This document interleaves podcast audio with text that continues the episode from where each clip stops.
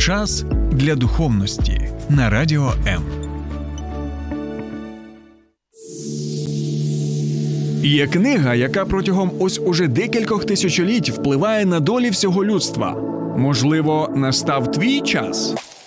Програма сторінками Біблії з теологом Сергієм Наколом щодня о 12-й на радіо М.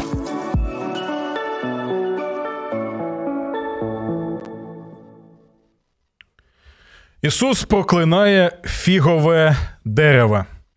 Друзі, вітаю! Сьогодні ми з вами поспілкуємося про те, чому Ісус Христос прокляв фігове дерево, бо для багатьох людей це якась шокуюча дія. Так, от йде він собі, йде, бачить фігове дерево перед собою, проклинає, тому що там не знайшов на ній е, плодів. Що ж це таке? Вибух якогось гніву, чи щось сталося в житті Ісуса, чи може хтось йому. Е, щось сказав погане, і тому в нього такий поганий настрій, але ж тут щось не те. Чому? Тому що, друзі, я нагадую, що ми згадуємо події на цьому тижні, назва якого Страсний тиждень. Чому? Тому що протягом усього цього тижня ми будемо згадувати ті події, які пов'язані саме з тим, як Господь Ісус в'їхав в Єрусалим, так?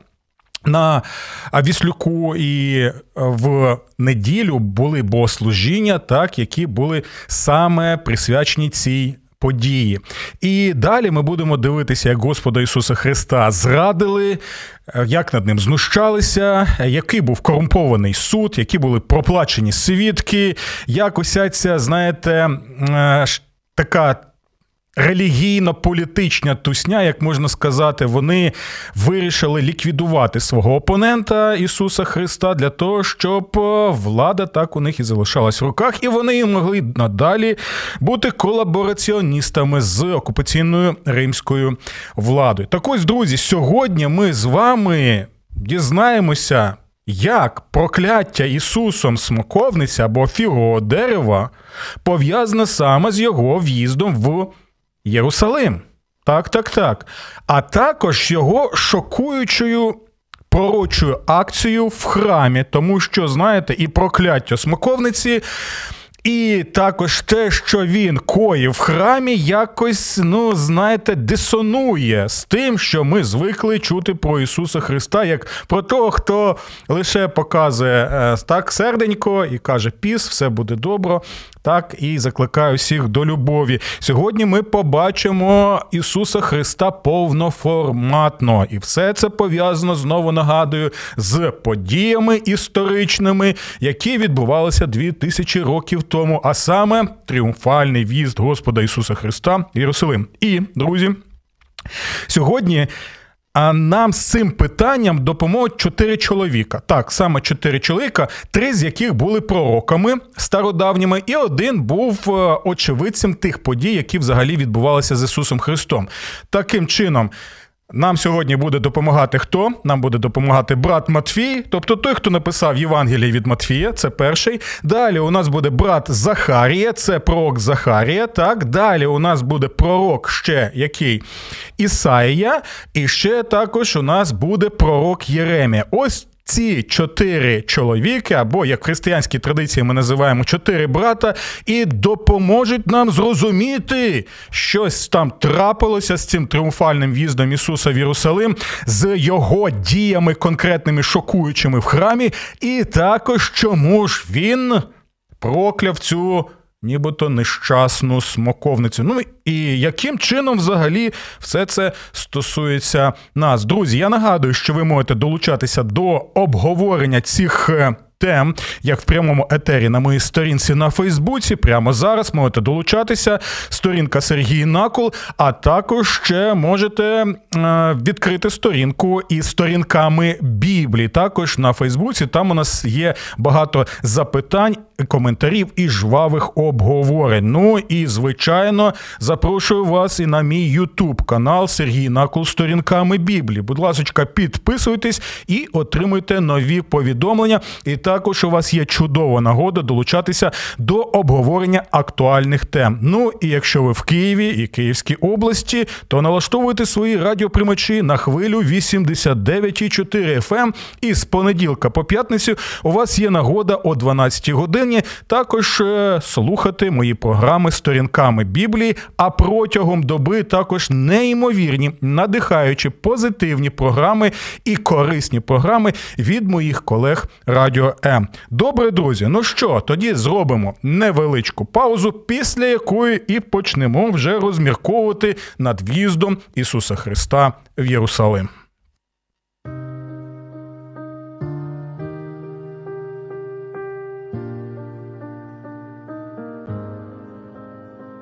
Не треба залишатися наодинці з болем. Ми раді вислухати вас. Вам важко на душі? Зателефонуйте нам. Ми розділимо ваш біль. Не тримайте у собі важкий тягар. Безкоштовна лінія довіри по всій території України 0 800 50 77 50. А також чекаємо вас на сайті довіра.онлайн. Віст Ісуса в Єрусалим і прокляття смоковниці. Як віст Ісуса в Єрусалим, його пророча акція в храмі і прокляття смоковниці пов'язані між собою. Сьогодні спробуємо дізнатися. Долучайтеся.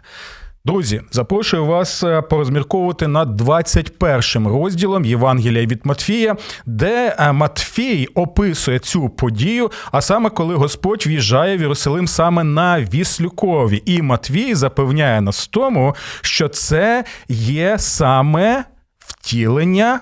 І реалізація стародавнього пророцтва пророка Захарії. Так, і ось чому ми читаємо наступні слова з четвертого е, вірша. Сталося це, щоби збулося сказане пророком, який промовляв: Скажіть сіонській дочці, ось твій цар їде до тебе, лагідний і верхи на ослиці та осляті, яке народжене від підяремної. Так, і ми, коли читаємо ці слова в книзі пророка Захарії, ми дійсно в 9 розділі, в 9 вірші саме ці слова і читаємо. Але нам трошки потрібно зрозуміти, коли саме жив Захарія. Захарія він був одним з тих, хто перебував вже в Єрусалимі серед тих людей, юдеїв, які повернулися з Вавилонського полону. Тому що, як ви знаєте, народ Божий, на жаль, не слухав свого Бога, жив своїм життям, жив своїм пихом, як то кажуть у нас в народі, так наплював на Бога його заповіді, наплював на Божу любов, на Боже милосердя, на Боже довготерпіння і забажав жити так, як бажає, як інші народи. І як наслідок цього, про що попереджав ще пророк Мойсей у книзі Второзаконня, вони, на жаль, втратили і храм, вони втратили свою землю, вони втратили майже все і перебували довгий час саме в полоні. Це була трагедія для Божого народу. Але зараз ми бачимо, що Захарій серед тих. Хто перебуває вже в Єрусалимі, він е, що робить? Він один з тих, хто відновлює місто, відновлює храм. У них є надії. Вони сподіваються, що нарешті вони будуть перебувати в мирі, що нарешті вони будуть слухатися Господа. Але на жаль, на жаль, вони бачать, що вони оточені ворогами, що ці вороги роблять їм різноманітні погані речі. Ці вороги намагаються знищити їх або принизити їх якимось чином, або пригноблювати їх. І ось чому саме в такому контексті, коли народ Божий вже бажає нарешті цього миру, спокою, він бажає, щоб нарешті вже не було жодних цих воїн, як у нас це відбувається зараз в ці часи. Ось саме в цей час Господь і надає Захарії видіння, так, цілу серію видінь, де одне з цих видінь, воно і пов'язане саме з пророцтвом про кого? Про того царя, який нарешті прийде, так і завдяки його правлінню справедливому правлінню, але в той же час не правлінню гнобителя, а правителя, який є слугою для свого народу, і тим, хто піклується не лише про свій народ, а й про інші народи, які будуть долучатися до нього. І ось чому ми бачимо у Захарії, що цей цар він в'їжджає в Єрусалим не на не на коневі, так бойовому, а саме на Віслюкові.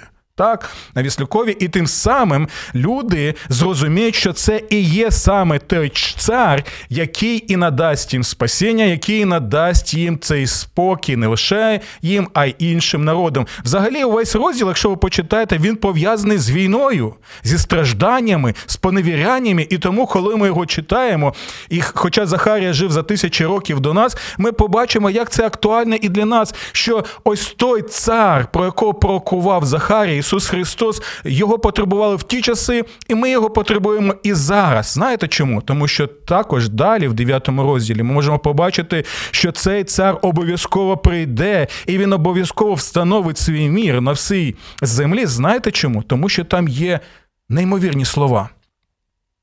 Це слова про кров завіту. Захарія ще не розумів точно, що кров завіту не лише це згадка про той завіт, який Бог уклав з Авраамом. Так, і згідно тому завіту, Бог сказав, що якщо я порушу свою обіцянку, нехай станеться зі мною те саме, що сталося з цими жертовними е, тваринами. Так, нехай я буду тоді, що поглинений вогнем. Але зараз ми знаємо, що усій повноті Захарія пророкував про кров завіту, яку Господь Ісус проляв на Голговському хресті. Він не повинен був бути поглиненим вогнем страждань на Голгофі. Знаєте чому? Тому що він дотримувався своєї обіцянки, яку він дав Авраамові. Але в тому є любов Божа, що він сам прийшов як людина, як цар, який має владу, який може знищити все, але в той же час заради людей приходить для того, щоб увійти в цей Єрусалим на Віслюкові, що є символом саме е, такого, знаєте, пониження, можна сказати. Але через це пониження він спасе багатьох з усіх народів і з усіх племен. І це важливий момент, знаєте чому? Тому що ми можемо побачити, що.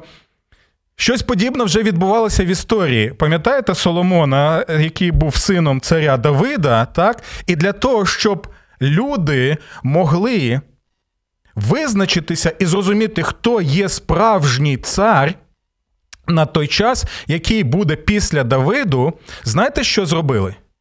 Соломона посадили на ні, не на Віслюка, але посадили на щось подібне до Віслюка, на мула його батька. Так? А ми знаємо, що таке мул. Мул це кінь. Плюс е, що?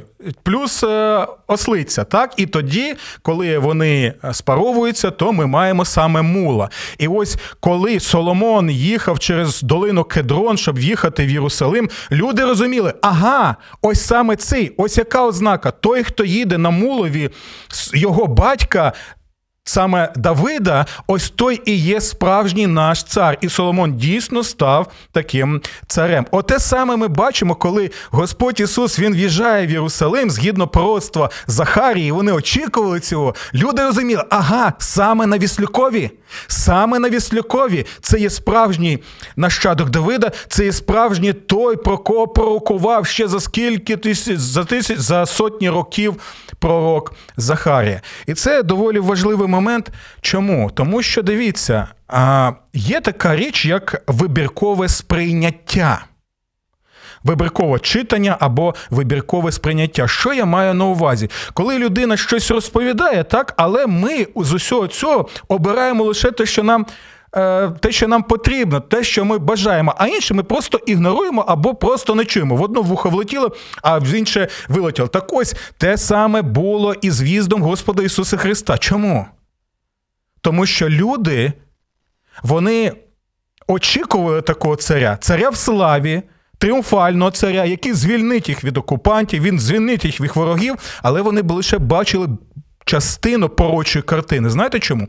Тому що сам Господь Ісус Христос Він пояснював, наприклад, е, на дорозі в Емаус, так, що усе Писання розповідає про те, що йому потрібно постраждати, померти і увійти в славу.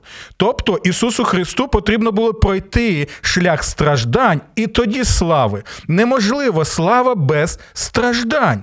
І пророчі тексти, багато їх, вони про це саме розповідають. Але люди не хотіли бачити страждаючого Месію. Вони хотіли бачити одразу так Месію, е, який одразу прийшов, одразу спас, і все чудово. Людям до подоби саме таке. Але дивіться, чому я про це кажу? Тому що Господь Ісус Христос. Перед тим, як в'їхати в Єрусалим, він двічі нагадує своїм учням, нагадує про те, що е, що з ним повинно статися, так? Слухайте, в 20 розділі ми читаємо наступне: прямуючи до Єрусалима, Ісус узяв 12 учнів окремою дорогою сказав: Ось ідемо до Єрусалима, і син людський буде виданий пересвященикам і книжникам і засудять його на смерть. Він починає розповідати їм про свої страждання. Так? І видадуть його язичникам на наругу, на котування та розп'яття.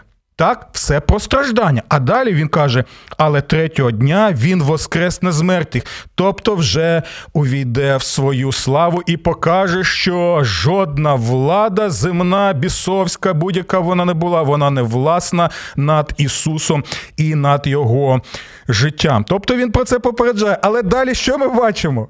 Ми бачимо, що а, матуся синів. Так, Заведєєвих, що вона робить? Вона не вона не чує там про страждання. Ні, вона не чує про смерть, вона не чує всі ці речі. Її цікавить, як і інших учнів, цікавить що? Портфель.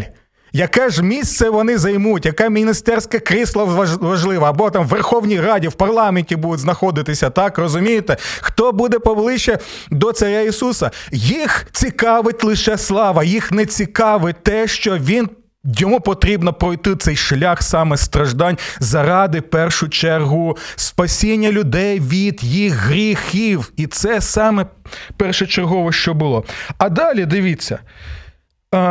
Після цього ми можемо побачити, що Ісус знову нагадує, що син людський прийшов не для того, щоб служили йому, а щоб послужити і віддати свою душу як викуп за багатьох. Він показує, що він і є саме той цар цар слуга, який служить, і це втілювалося саме в тому, що він їде на Віслюкові згідно ось цього пророцтва Захарі. Але, на жаль, люди бачили лише те, що бажали бачити. Люди були засліплені лише сяєвом слави і не бажали бачити першу частину, про яку попереджає Господь, і попереджали пророки увесь цей час. І все святе Писання про це розповідає. Ось чому дивіться.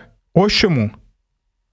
Після того, як Матвій описує, як люди були сліпими, навіть учні, і не розуміли те, що каже їм Господь, ми читаємо про двох сліпих, які гучно валали, так так що навіть натовп казав, а ну, затуліть пельки, досить це волати, що ви робите? Але ті двоє сліпих волали і е, зверталися до Ісуса. І Він запитує, що ви від мене хочете? А вони кажуть, щоб ми були щоб ми отримали зір. І тоді ми читаємо наступне: Ісус, змилосердившись, доторкнувся до їхніх очей, і вони враз стали зрачими і пішли за ним. Почули це? І пішли за ним.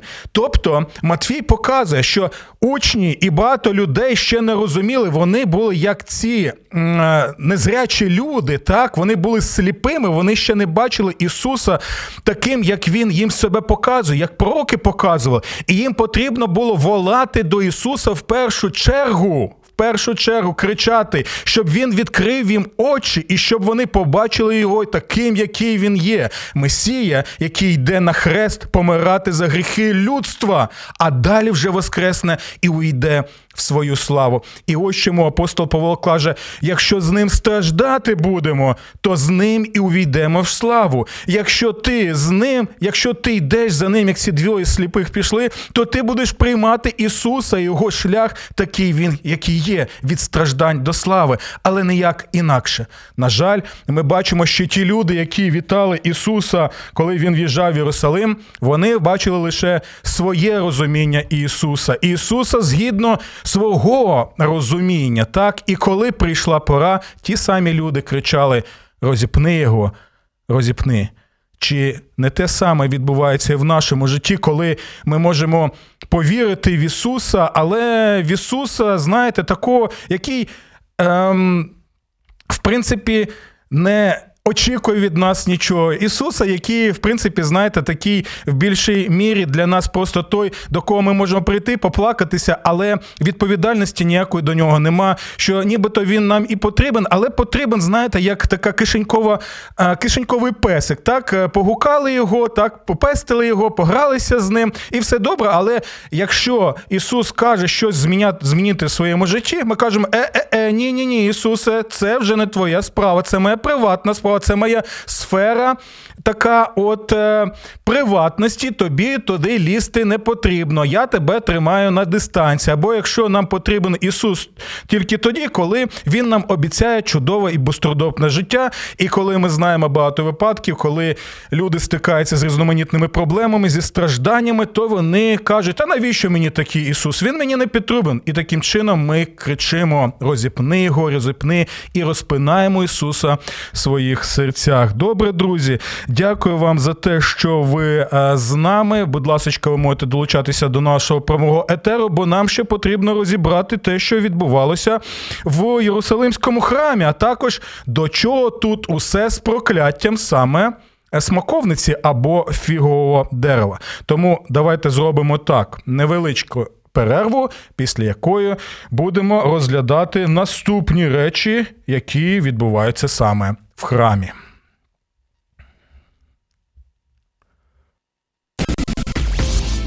Сподобався ефір? Є запитання або заперечення? Пиши. Слухай радіо М на fm ем хвилях. Київ 89 і 4. Запоріжжя 88 та 8. Кременчук 97 і 9. Донецька область. Слов'янськ, Краматорськ 87 та 5 FM. Ем. Покровськ 103 і 7. Гірник 105 і 5. Одеська область. Миколаївка 101 і 7 FM. Радіо М. Ми тут заради тебе.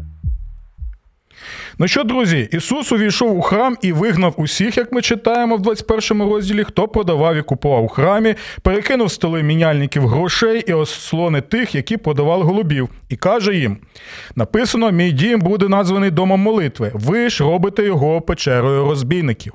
І ось саме ключем для розуміння того, що відбувається в храмі, є саме ось ці слова Ісуса. Це 13-й вірш. Чому це важливо? Тому що те, що каже Ісус, складається з двох цитат. Одна цитата з книги пророка Ісаї, а інша цитата з книги пророка Єремії. І от щоб зрозуміти, про що йде мова, нам потрібно і прочитати про що саме пророкував Ісаїя і про що саме пророкував Єремія. І тоді ми зрозуміємо, що Ісус не просто був обурений тим, що була торгівля в храмі. Це поверхневе розуміння, друзі. Це не так, що він побачив, як бізнес, який відбувається в храмі, його це обурило. Він вийшов з себе, так, у нього був гнів, і ось він починає трощити все, там, бити їх батогом е, тощо. Ні, ні, ні, ні, ні. Трошечки все набагато глибше. Якщо. Ви хочете дізнатися про це? Я от хочу провести таку аналогію. От, наприклад, дивіться, якщо я зараз заспіваю Ой, у лузі червона калина. Ви одразу можете продовжити цю пісню, так? Бо ви знаєте слова цієї пісні. Ви навіть можете розповісти, коли в якому контексті почули цю пісню рік тому, так що це Хливенюк співав цю пісню. Ми згадуємо, що це було на Софійській площі. Ми можемо описати наші відчуття. Тобто, дивіться, я. А, проспівав лише декілька слів, але ви далі можете продовжити, бо ви знаєте історію цієї пісні, ви знаєте контекст цієї пісні. Так от, Ісус Христос Він також співає, Він е, ос, лише вимовляє, мій дім буде названий дом молитви. Так, але вони вже розуміли, про що йде мова. Вони розуміли, про що пише Ісаїя. І далі він каже: ви ж зробите його печеру розбійників. Вони одразу розуміють, про що йде мова, коли і що відбувалося з Єремією, і що він казав, також перебуваючи в Єрусалимському храмі. Тому, друзі, давайте.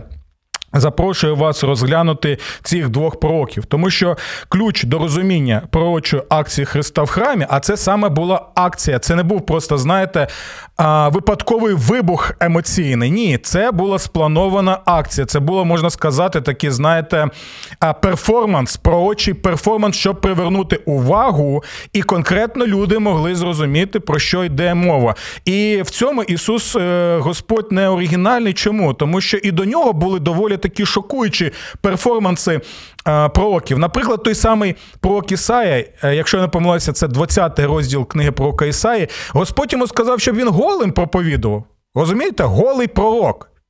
Слава Богу, що мені Господь не сказав в прямому етері роздягатися і голим перед вами проповідувати. Бо це було, я думаю, огидне явище. Напишіть, як ви думаєте, чи це погоджується зі мною чи ні. Але Господь Ісаї сказав, ти голим повинен проповідувати. А іншому пророку, наприклад, Ізакіїлу, він написав, що тобі потрібно готувати їжу, так, хліб тобі потрібно готувати або.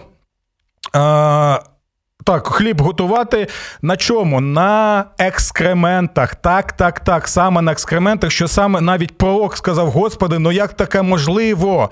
І тоді привертали увагу, звичайно, людей до таких речей. Це було шокуючим. Пророки не були просто, знаєте, такими солодкоголосами. Е, співаками, які співали лише те, що люди хотіли почути. Так, е, лжепророки так робили. Правдиві господні пророки вони проповідували завжди правду, і не завжди ця правда була приємною. Так от, друзі, дивіться, що ми бачимо. А що ключем для цього розуміння пророчої акції Ісуса Христа полягає саме в текстах Ісаї Єремії. Ісая показує, що храм є домом молитви для всіх народів. Почули це? Тобто храм, за задумом Бога, це відкритий простір для прийняття людей з усіх народів, а не замкнутий простір виключно для юдеїв. Божий задум був благословити всіх зовнішніх і язичників, і євнухів, і знедолених. Розумієте?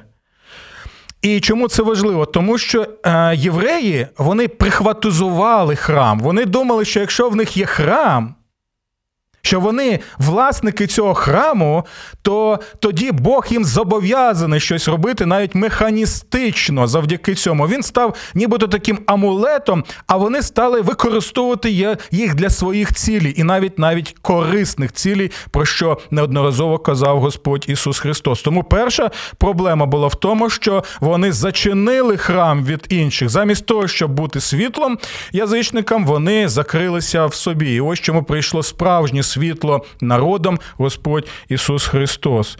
Дивіться, а Єремія, це сьомий розділ, ви можете прочитати його. Він доволі важливий. Єремія, проводячи пророчу акцію біля входу до храму, так як і Господь Ісус Христос в храмі був, і кажучи, чи не став вертепов розбійників, буквально, послухайте уважно, буквально печерою тих, хто вчиняють насильство вказує на релігійний формалізм свого часу, показуючи, що при дотриманні зовнішньої форми втрачено саму суть віри Бога Яхве. Було втрачено або спотворена так звана мишпат цадика, тобто справедливість Божа та хесед, милосердя, співчуття, завітна вірність. Е, про що він там пише? Судова система корумпована. Утискаються соціально незахищені категорії людей, іноземці, сироти, вдови і проливається безневинна кров. Нічого не нагадує, до речі. М? Наше суспільство не нагадує. Крадіжки, вбивства, подружня невірність, релігійний синкретизм. Таким чином, пророча акція Ісуса в храмі не полягала тільки в засудженні торгівлі як такою, а засуджувала, по-перше, такий так званий, знаєте, ексклюзивізм юдеїв та приватизацію ними храму, який став своєрідною такою зоною комфорту та демаркаційним маркером своїх та чужих. Як я вже казав раніше, Ізраїль замість того, щоб бути світлом язичником, зосередився на собі та храмі. І от е, можна сказати, що в дні Ісуса храм став таким своєрідним націоналістичним символом, який служив для відокремлення Ізраїлю від інших народів. А по-друге, Ісая в дусі Єремії та Ісаї вказує на релігійний формалізм, для якого важлива зовнішня обрядова форма, а не зміст, що виражається у справедливості, милосерді, співчутті до ближнього. І в зв'язку з цим я можу згадати одного коментатора, який пише: Вертеп це місце, де грабіжники відсиджуються після скоєння нальотів, грабежів, розбою, вбивств, викрадень. Це їхній притулок, це їхня зона безпеки. Тому цей вислів не є криком обурення тільки проти нечесного бізнесу в храмі, друзі. Ісус засуджує за те, що храм був перетворений на безпечне місце, якому, як вважали люди, вони можуть отримати прощення і спілкування з Богом незалежно від того, як вони діють за його межами. Пророча акція оця засуджує хибну впевненість у механістичності дієвості храмової системи жертвоприношень. Глави народу думали, що можуть грабувати будинки вдів, пожираючи будинки вдів. Так, в Марка 12.40 це можна прочитати, а потім принести запропоновані жертви згідно з вказаними вказівками в ритуальній чистоті в приписаному сакральному просторі, таким чином отримати імунітет від бед, від е, бід.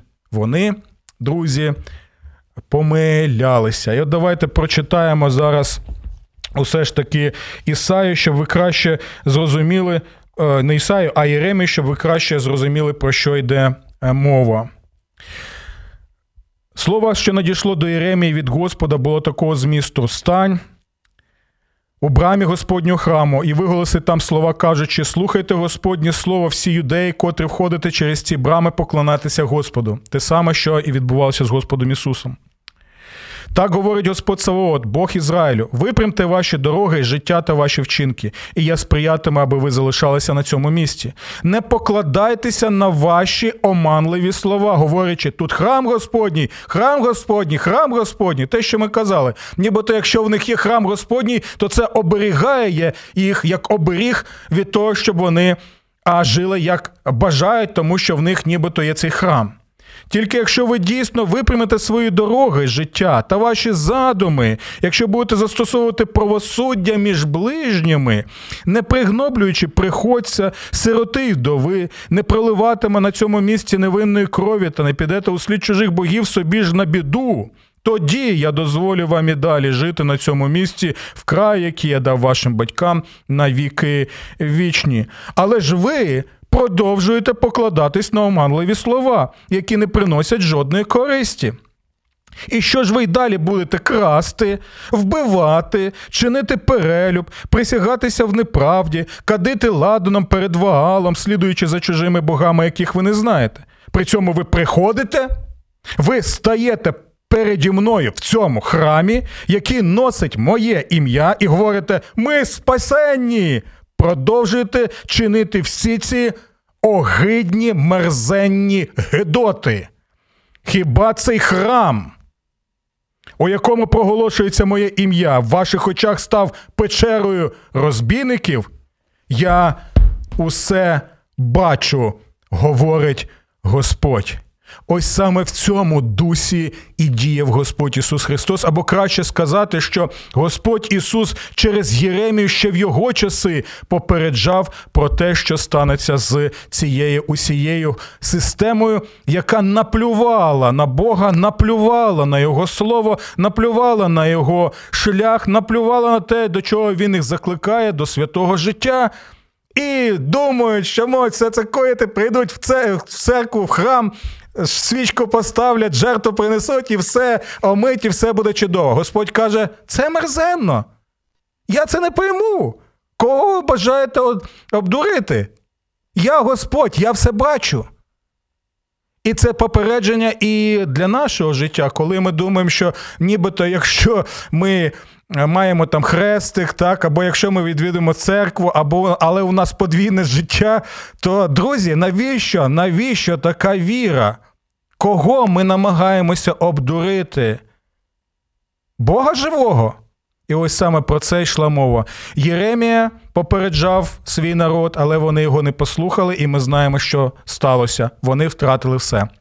Вони пішли в полон, вони багато страждали. Це був їх саме їх вибір. І тепер Господь Ісус Христос, коли в'їжджає в Єрусалим і проводить цю пророчу акцію в храмі, Він теж попереджає, що друзі, якщо ви будете продовжувати таким чином, ви втратите свою землю, ви втратите храм, ви втратите все. Знаєте чому? Тому що Ми прочитали частину сьомого розділу про Кайсаї, а у восьмому розділі там є таке попередження від Бога. Я зроблю з вами так, як трапляється з фіговим деревом, яке засохне, що навіть листя його засохне. Почули ці слова? І коли Господь Ісус Христос після храму бачить фігове дерево, то те, що він робить з цим фіговим деревом, є саме втіленням того пророч... того пророцтва, одного з пророцтв, можна так сказати, яке було у Єремії. Бо коли Ісус проклинає фігове дерево, Він каже: отак буде і з тим народом, з тією системою релігійною, яка не слухає мене, бо вона вже мертва, вона вже обрала шлях прокляття. І ось чому, друзі, в 70-му році ми знаємо, що Єрусалим був зруйнований, храм був зруйнований, а багато юдеїв було фізично знищено або було в розсіяні. Це трагічна, трагічна сторінка. Але в той же час ми розуміємо, що Ісус Христос надалі, коли ми читаємо 24 розділ. Євангелія від Матфея, ми бачимо, що учні, коли дивись, який величний храм, а Господь каже: слухайте, камня на камні не залишиться на цьому місці. Так, все це буде зруйновано. І далі він каже: але є храм, який буде зруйнований, але на третій день відбудований. Він казав про кого? Про самого себе. Він є справжній храм, і ті, хто перебувають в ньому, вони будуть слухатися Ісуса, і як ті сліпи, які прозріли, будуть слідувати за ним таким чином, що дійсно. Це був вічний храм, у якому ми можемо побачити справжні живі стосунки з живим Богом, з людьми, які люблять свого Бога, які слідують за ним і яку втілюють своєму житті. Тому як тоді, так і зараз Господь закликає і каже: моєму синові Ісусові Христові, ви отримуєте благословення. Благословення це життя, життя з надлишком, життя повноформатне життя вічне. Усе, що вам потрібно зробити, це що? Отримати його як подарунок від мене, бо він помер на Христі, бо він увійшов в Єрусалим на Віслюкові, щоб пройти шлях від страждань, але й до слави. І усі ті, хто проходить з ним цей шлях, вони перебувають з Господом Ісусом Христом. Але в той же час ті, хто обирає шлях отої системи, яку Господь засудив в храмі, той сам обирає шлях прокляття. Не, не Господь штовхає їх, їх туди. Вони самі обирають шлях прокляття або шлях смерті. І в наші часи цей заклик Господа, він є тим закликом до всіх людей. Що обираєш ти? Чи Господь розкрив твої очі?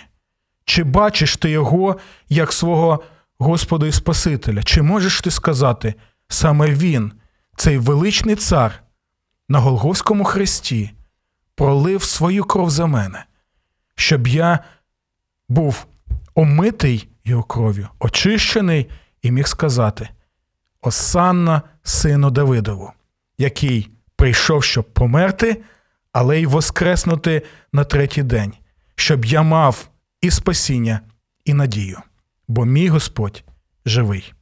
До нових зустрічей в програмі Сторінками Біблії на радіо М.